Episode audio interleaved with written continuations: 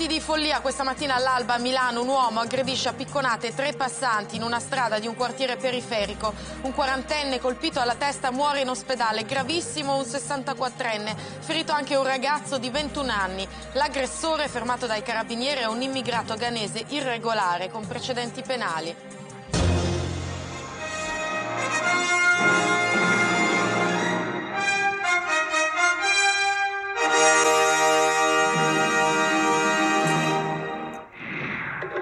Svolta sugli stupri di Rimini, siamo stati noi, confessano due fratelli marocchini minorenni, catturato un terzo e un diciassettenne congolese.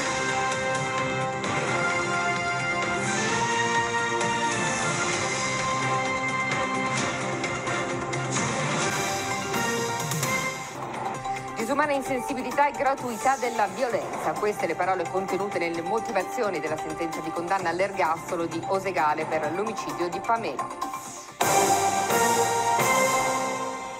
Ammettiamolo, è più forte di noi.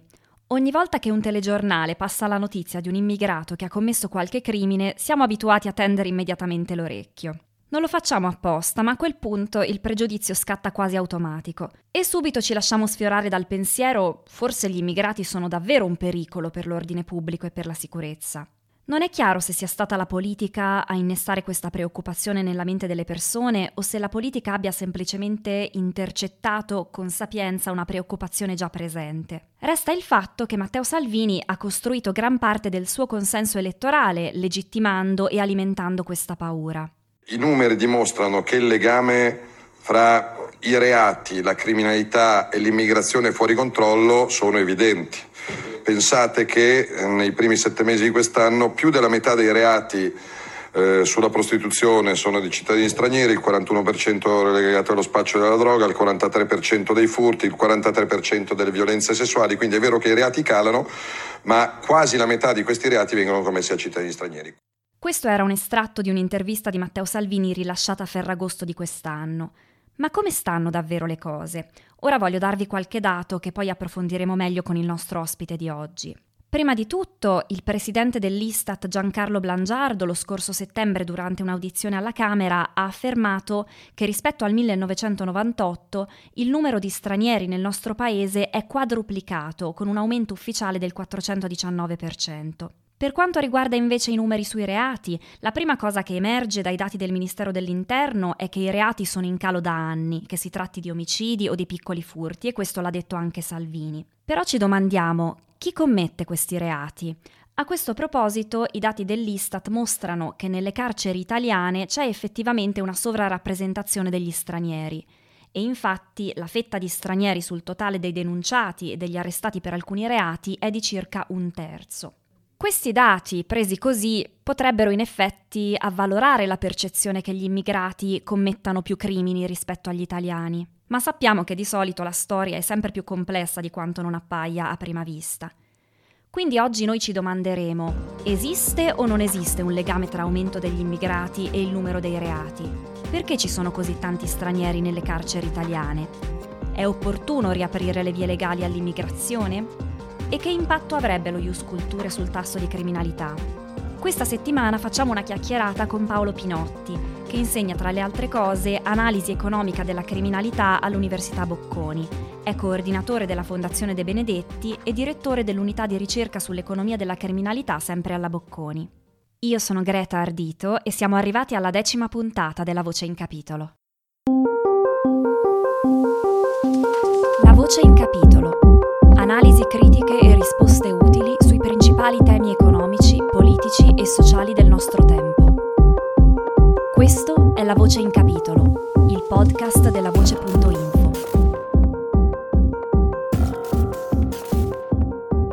Abbiamo deciso di affrontare il tema del rapporto tra immigrazione e criminalità perché è sempre difficile quando entra in gioco il nostro lato irrazionale distinguere tra la percezione, che è spesso alimentata dai media e dalla politica, e la realtà dei fatti.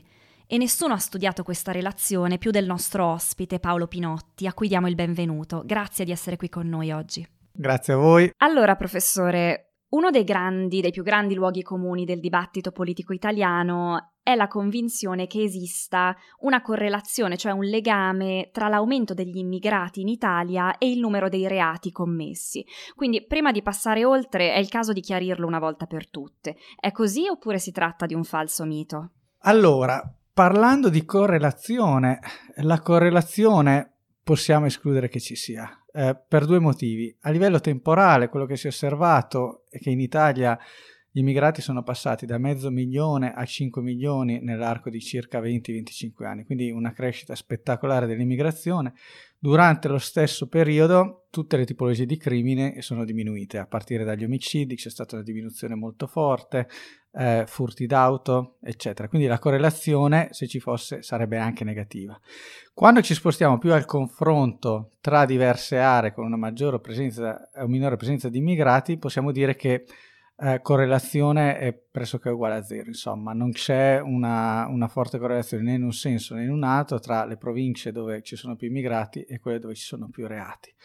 Una domanda diversa, se vogliamo, è se ci sia un nesso causale piuttosto che una semplice correlazione tra la presenza di stranieri e i reati. E questa è una domanda in realtà molto più complessa, perché il fatto che non ci sia correlazione, che addirittura questa correlazione sia negativa, come abbiamo detto prima, non significa che gli immigrati non possano avere un impatto sulla criminalità, perché potrebbe essere che ci sono altri fattori che influenzano entrambe le variabili e che rendono difficile interpretare il legame tra le due. Eh, l'unica cosa che si può dire è che la maggior parte degli studi che hanno provato a capire se ci fosse un effetto causale dell'immigrazione eh, sulla criminalità sembrano escludere questa possibilità sia eh, per il caso dell'Italia ma anche per il caso per esempio eh, del Regno Unito, eh, per il caso della Spagna e per altri paesi. Quindi escludono sia la presenza di una correlazione sia la presenza di un nesso causale. Esattamente. Ora, l'aspetto forse più interessante, anche preoccupante, è che non soltanto si tratta di un luogo comune fortemente abusato dalle forze politiche, diciamo, ostili all'immigrazione, ma l'aumento della criminalità sembra anche la prima delle preoccupazioni degli italiani quando si parla di immigrazione. Io ricordo anche un report di qualche anno fa della Fondazione De Benedetti in cui si mostrava che la percentuale di italiani preoccupati che l'immigrazione producesse un aumento dei crimini era mi sembra intorno al 65%. Poi gli altri elementi di preoccupazione se non sbaglio erano la disoccupazione e anche l'aumento della spesa per welfare, però le percentuali erano molto più basse e stiamo parlando di un report del 2013, quindi queste paure erano già presenti molto prima che Salvini monopolizzasse il dibattito italiano sull'argomento. Come ve lo siete spiegati all'epoca? Ci sono due possibilità. Una possibilità è che eh, semplicemente ci siano delle percezioni sbagliate e queste percezioni sbagliate possono essere molto spesso anche esagerate, cavalcate da certi media, certi programmi di informazione certe testate giornalistiche oppure anche certi eh, leader politici per scopi propagandistici. Quindi si tende ad esagerare certe, certi dati in merito al numero di immigrati presenti sul territorio oppure al numero di crimini che commettono. Si, basti pensare che, per esempio, la maggior parte degli italiani crede che gli immigrati siano molti più di quelli che effettivamente sono. Insomma, la, la quota percepita è generalmente intorno al 25%, quando in realtà sono meno del 10%. E lo stesso avviene per quello che riguarda i crimini commessi dagli immigrati. Questa però è una possibilità. Un'altra possibilità che non possiamo escludere è che in realtà con i dati gli strumenti che abbiamo a disposizione oggi, che sono molto spesso eh, dati a livello aggregato, per esempio per provincia, per regione, eccetera, non si riescano a cogliere in realtà certe forme di segregazione eh, della popolazione straniera in certe aree ad alta criminalità.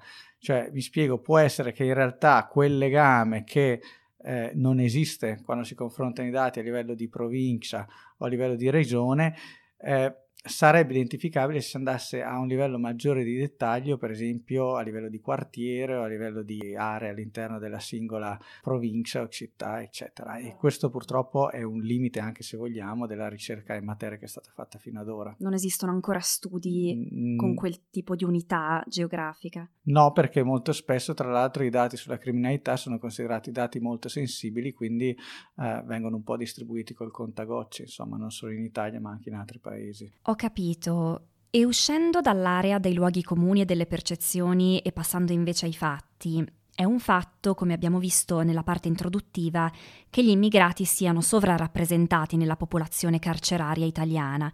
I dati Istat mostrano che la quota di stranieri sul totale dei denunciati e degli arrestati per alcuni reati è molto alta, addirittura un terzo del totale. Da cosa dipendono questi numeri?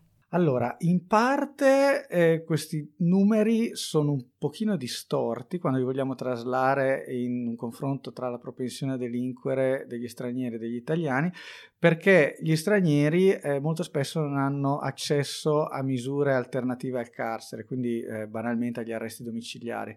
Quindi anche per reati relativamente poco gravi lo straniero finisce in carcere, l'italiano no e quindi questo spiega anche perché la quota di stranieri sia così elevata. Però in realtà bisogna dire che questo non basta a spiegare una tale proporzione, cioè un terzo di stranieri in carcere rispetto a meno di eh, un 10% sul totale della popolazione non può essere conducibile solo a questo problema di misurazione. Quindi questo eh, dipende in parte dalla composizione sociodemografica di questo gruppo, perché eh, gli stranieri sono una popolazione generalmente molto più giovane degli italiani e noi sappiamo che eh, il picco dell'attività criminale si ha intorno ai 20-25 anni e quindi eh, sono persone più a rischio di commettere crimini rispetto agli italiani, all'italiano medio, diciamo. E poi sempre in termini di composizione sociodemografica, eh, sono persone tipicamente con bassi livelli di istruzione, eh, l'Italia eh, diciamo, è soprattutto destinazione di immigrati con bassi livelli di istruzione invece che eh, rispetto ad altri paesi e, e, quindi anche di conseguenza persone con un basso reddito insomma e quindi sappiamo ancora una volta che persone con bassa istruzione e basso reddito sono più a rischio di commettere crimini. Infine, eh, ma forse sarebbe eh, anche, eh, forse anche l'elemento più cruciale, bisogna operare una distinzione tra stranieri regolari e irregolari. Quello che sappiamo, e diciamo, lo vediamo noi dai dati, ma è stato scritto anche in diversi rapporti del Ministero dell'Interno, è che gli immigrati regolari hanno una propensione a delinquere che è assolutamente confrontabile con quella degli italiani, eh, cioè commettono in probabilità lo stesso numero di crimini degli italiani, mentre la sproporzione di cui si parlava prima è dovuta eh, esclusivamente alla componente irregolare. Quindi gli immigrati irregolari, eh, che sono comunque una parte minoritaria di tutta la popolazione straniera, eh, secondo dei periodi tra il 10 e il 20%, però hanno una probabilità di delinquere che è di molte volte superiore a quella sia degli italiani che a quella degli stranieri irregolari. Perché gli stranieri irregolari delinquono di più rispetto a quelli regolari? Per due motivi. Uno, ancora una volta, la loro composizione, cioè c'è un fenomeno di selezione. Tipicamente chi viola le leggi per entrare illegalmente in un territorio straniero è una persona che ha una più alta propensione a delinquere e quindi che eh, è più probabile che commetta altre tipologie di crimine. Ma secondariamente c'è anche un effetto causale dello status legale perché gli stranieri irregolari non hanno accesso al mercato del lavoro in Italia, quindi non hanno accesso a, a, a, buone occupazioni, a buoni salari e quindi molto spesso possono lavorare, se possono lavorare, solo nell'economia sommersa in condizioni molto peggiori e quando un lavoratore si trova in queste condizioni diciamo che purtroppo eh, la scelta di commettere crimini diventa un'alternativa più appetibile rispetto a un lavoratore che occupa invece una posizione nel settore regolare. Certo, quindi se il problema è dato unicamente dagli irregolari, perché appunto il tasso di detenuti stranieri con regolare permesso di soggiorno è del tutto paragonabile al tasso dei detenuti italiani, allora forse quello di cui dovremmo davvero preoccuparci è l'effetto dei decreti sicurezza varati dall'allora ministro dell'Interno Salvini. Che impatto hanno avuto oppure che impatto si può stimare sul numero degli irregolari? Ricordiamo che il primo decreto sicurezza ha limitato i casi in cui si può chiedere la protezione umanitaria e questo ha fatto aumentare le domande di asilo rigettate dalle commissioni territoriali. Assolutamente, questo è stato eh, l'effetto principale. Ricordiamo che eh, la protezione umanitaria era quel tipo di protezione internazionale accordata a chi non era direttamente esposto a rischi eh, di morte anche per motivi di persecuzione razziale o di genere, eccetera, ma comunque veniva appunto da situazioni con un forte rischio di, di natura umanitaria, insomma. E questo contava per il 25% di tutte le domande presentate e per più della metà delle domande accettate. Eliminando questo istituto ci troveremo eh, semplicemente ad avere più persone che entrano in Italia e che rimangono in una condizione di regolarità. Un'altra conseguenza del decreto Salvini è stata la riduzione dei finanziamenti alla rete SPRAR.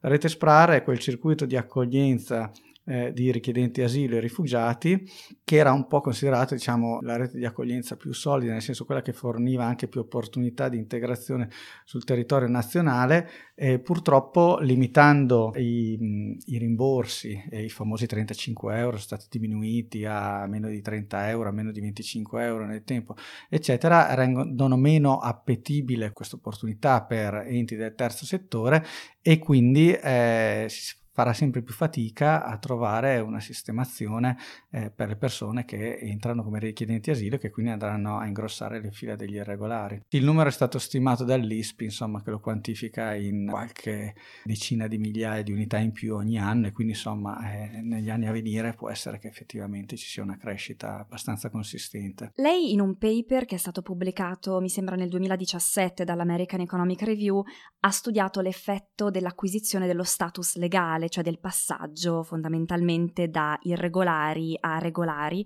sul tasso di delittuosità degli immigrati. Che cosa ne ha ricavato? Quello che si osservava, in quel caso avevo confrontato la propensione a delinquere di stranieri che avevano fatto domanda per un permesso di soggiorno, quindi stiamo parlando non più di richiedenti asilo ma di immigrati per motivi di lavoro, tra coloro che ottengono un permesso di soggiorno e coloro che invece fanno domanda ma non ottengono il permesso di soggiorno. Ecco, il permesso di soggiorno diminuiva la propensione a delinquere di circa il 50%, cioè il tasso di criminalità di coloro che ottenevano il permesso di soggiorno era la metà di quelli che non lo ottenevano, a parità di altre caratteristiche. Eh, quindi insomma una, una, riduzione assolutamente consistente. Eh, leggevo l'altro giorno per esempio che in termini relativi una riduzione si- simile si osserva per esempio quando una persona si sposa quando una persona ha dei figli. Quindi insomma stiamo parlando di, di effetti assolutamente importanti. Un'altra cosa interessante è che in un altro studio che invece avevo fatto eh, su persone che erano state liberate eh, con i procedimenti di indulto, quindi persone che erano già state in carcere, quando si osservava la recidiva, eh, si osservavano riduzioni simili in termini relativi. Quindi due campioni molto diversi, in un caso lavoratori, per la maggior parte incensurati, nell'altro caso persone che erano state in carcere e che quindi avevano tassi di criminalità più elevati, ma in entrambi i casi c'era un dimezzamento della propensione a delinquere. Perfetto, allora la prima cosa che viene in mente a questo punto è, bene, allora meglio regolarizzarli tutti, almeno quelli già dentro i confini italiani. E tra l'altro questa è un'idea, quella di regolarizzarli tutti, che è stata messa già in atto in passato. Quasi un milione di immigrati, mi sembra, se non ricordo male, sono stati regolarizzati quando Berlusconi era presidente del Consiglio attraverso due maxi sanatorie. Ora, al di là del marketing politico, anche perché non sappiamo quanto potrebbe essere appetibile oggi una proposta del genere, è un'idea che ha senso?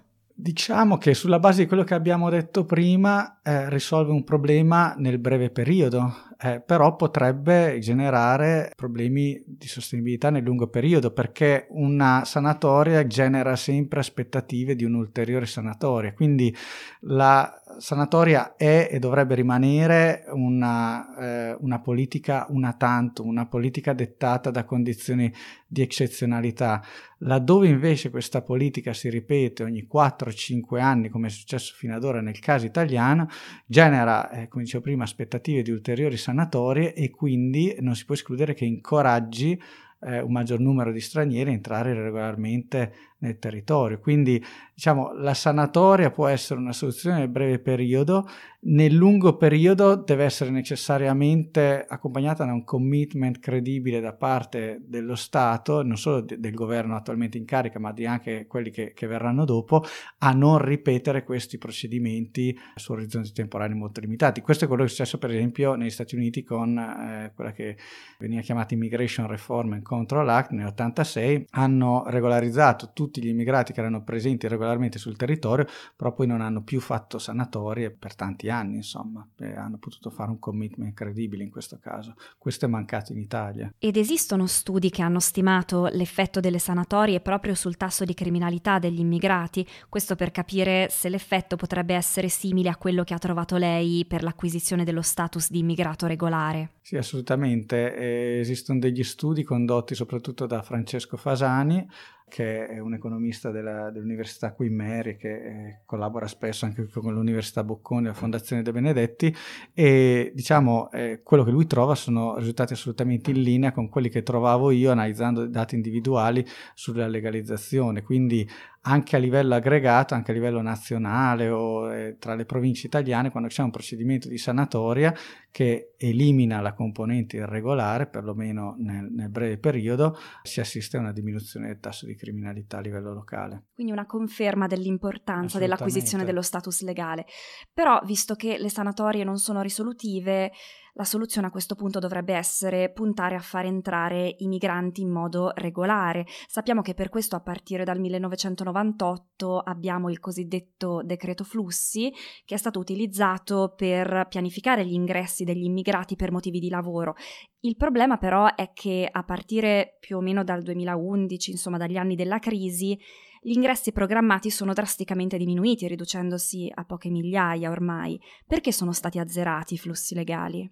A mio modo di vedere, eh, per motivi di propaganda politica, perché quello che può dire eh, in questi tempi in cui c'è un, comunque un sentimento di avversione in molti casi verso gli immigrati o di opposizione politica eh, all'aumento della presenza straniera in Italia, quello che può dire un governo che fa decreti flussi più piccoli è eh, io quest'anno faccio entrare solo 20.000 immigrati, invece il governo che c'era prima ne faceva entrare 100.000. In realtà questa cosa è palesemente falsa, perché probabilmente quello che succede è che in entrambi gli anni sono entrati 200.000 persone, solo che ne, con il governo che ne ha fatti entrare 100.000, la metà sono entrati irregolarmente quando invece un governo ne fa entrare solo 20.000 e il 90% sono entrati irregolarmente. Quindi eh, molto spesso quello che sto modificando con eh, la dimensione del decreto flussi è semplicemente la quota di irregolari, con le conseguenze che dicevamo prima, più irregolari ho sul territorio, più questa popolazione sarà a rischio di commettere crimini. Lei quindi pensa che sarebbe conveniente riaprire i flussi legali? Si tratterebbe semplicemente di eh, prendere coscienza di quella che è la realtà dei fatti, soprattutto perché un'altra cosa cui abbiamo assistito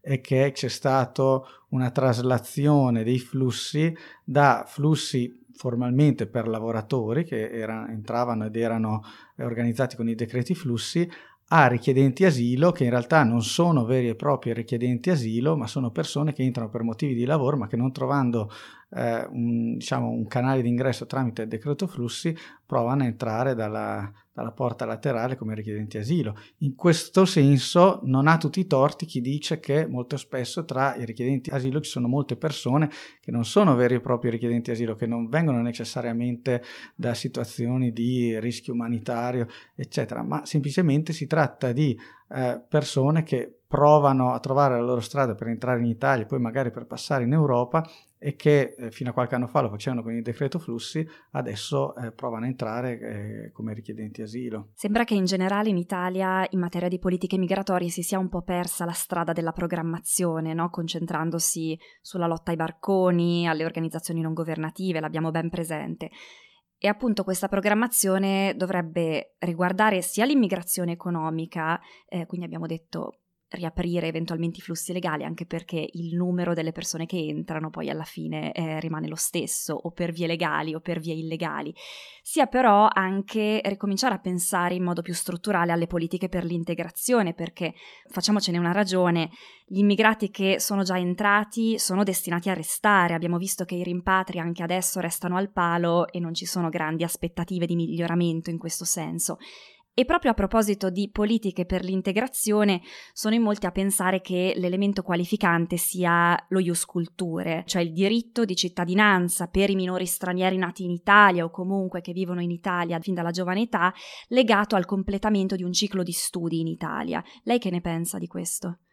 Ma premesso che nessuna politica, diciamo, è il silver bullet, la soluzione eh, diciamo definitiva di un problema così complesso e sfaccettato come quello dell'immigrazione, sicuramente lo Ius Culture, a mio modo di vedere, o qualsiasi forma di diciamo, eh, allargamento della cittadinanza anche a eh, ragazzi che sono nati in Italia, nati e cresciuti in Italia, è prima di tutto un atto, oserei dire, quasi di, di civiltà e di senso civico e secondariamente sicuramente una forte spinta all'integrazione non solo di queste persone, ma anche delle loro famiglie e dei loro genitori. E su questo sono stati fatti degli studi, per esempio in Germania. Helmut Reiner, eh, che tra l'altro ha parlato poche settimane fa a, a, un convegno tenuto alla Camera dei Deputati qui in Italia, ha condotto studi che mostrano come la riforma della cittadinanza che è avvenuta in Germania nel 2000 ha favorito l'integrazione scolastica eh, degli studenti, degli immigrati di seconda generazione, insomma, e noi sappiamo bene che il successo scolastico è uno dei, eh, degli antidoti più efficaci contro poi una maggior propensione a delinquere quando si arriva intorno ai, ai 20 anni, come dicevo prima, insomma. E altri studi hanno mostrato che non solo questi ragazzi erano più integrati nella società, ma anche i loro genitori, cioè il fatto di essere una famiglia presente in un territorio straniero, ma sapere che tuo figlio, tua figlia rimarrà presente eh, in questo territorio, in questo paese per, per un periodo molto lungo, eh, diciamo, aiuta anche i genitori a trovare quelle risorse per, per poi integrarsi di più. E invece, riprendendo il tema dei reati, esistono anche studi che analizzano l'impatto della cittadinanza sul tasso di criminalità degli immigrati? Allora, eh, no, e sarebbe una cosa molto interessante da fare per il caso della Germania, in realtà è un, un argomento su cui stiamo un po' lavorando, diciamo è ancora un pochino prematuro perché la riforma è, diciamo, ha ha avuto impatti beneficiari della riforma sono nati dopo eh, gli anni 2000, quindi sono persone che oggi hanno 18-19 anni, considerato che i dati vengono sempre messi a disposizione con qualche anno di ritardo, noi li possiamo osservare fino a 15-16 anni, quindi è ancora relativamente presto, ma tra qualche anno eh, sicuramente sarebbe interessante andare a vedere come si comportano queste persone quando arrivano intorno ai 20-25 anni di età rispetto a, eh, a loro amici o loro insomma ad altri ragazzi appartenenti alla stessa nazionalità che però, essendo nati appena un pochino prima, non hanno potuto godere di questa possibilità. Allora magari glielo richiederemo in futuro. E... Magari. Quindi in definitiva, diciamo che il nuovo governo eh, guidato dal presidente Conte ha di fronte a sé due possibilità. Una più conservativa, quindi correggere i decreti sicurezza sulla base delle indicazioni fornite dal Presidente della Repubblica, limitare gli sbarchi e così via, oppure una politicamente più difficile, quindi riaprire i flussi legali, far entrare in modo legale un numero più consistente di persone e poi rimettere quantomeno sul tavolo il tema della cittadinanza. Lei che impressione ha? Quale strada imboccherà questo governo? Non so quale strada imboccherà questo governo su questa tematica come su tante altre e non, non, mi sento neanche di suggerire una strada piuttosto che un'altra perché insomma io posso avere le mie idee come studioso come ricercatore ma questa è una scelta eminentemente politica. Cioè dal punto di vista tecnico l'unica cosa che mi sento di dire è che quando si sceglie una strada eh, bisogna perseguirla con coerenza, cioè se io diciamo eh, come governo decido di scegliere la strada più conservativa che dicevamo, cioè di fare più enforcement contro l'immigrazione, comunque di essere meno aperto a, all'arrivo di nuove persone, però poi devo essere coerente eh, nel senso che dicevo prima, cioè non basta dire io faccio un decreto flussi limitato a 20.000 persone se poi mi entrano 200.000 persone, cioè se io non, non mi sento di spingere spingere sull'integrazione, però devo al tempo stesso avere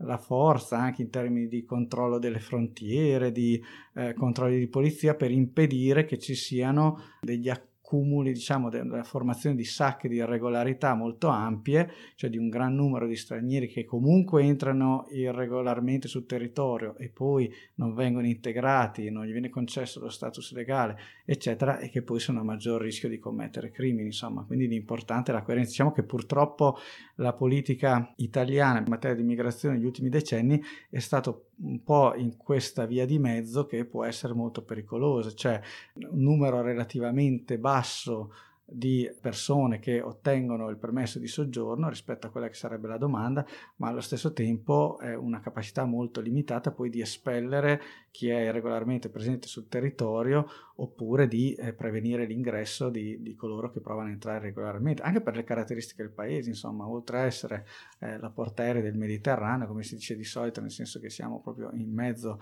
al, al Mediterraneo e, e quindi diventa molto difficile prevenire questi flussi, siamo anche un paese con una forte vocazione turistica, quindi diciamo i barconi che sono molto spesso l'aspetto più saliente di questo dibattito a livello mediatico, in realtà sono solo la, pa- la, punta dell'iceberg, la maggior parte de- degli immigrati entrano irregolarmente con visti turistici e poi lasciano eh, scadere il visto turistico, ma questo è molto difficile da prevenire in un paese come l'Italia che, ripeto, o rinuncia a, ad aprire le sue porte ai turisti, alle persone che transitano per il nostro paese o altrimenti eh, ha molta difficoltà a prevenire questo tipo di ingressi. Quindi, tanto per riassumere, lei ha le sue idee per quanto riguarda decreti flussi e ius culture, ma la cosa più importante in politica è comunque assumere un atteggiamento quantomeno coerente, quindi se il governo non se la sente di spingere sulle politiche per l'integrazione, almeno si adoperi per controllare meglio le frontiere e per rafforzare e aumentare gli accordi per i rimpatri. Grazie professor Pinotti per essere stato con noi. Grazie a voi. Quindi abbiamo visto che la realtà è più complessa di come ce la racconta Matteo Salvini. Non sono gli immigrati il vero problema per l'ordine pubblico, quanto piuttosto il loro stato di irregolarità.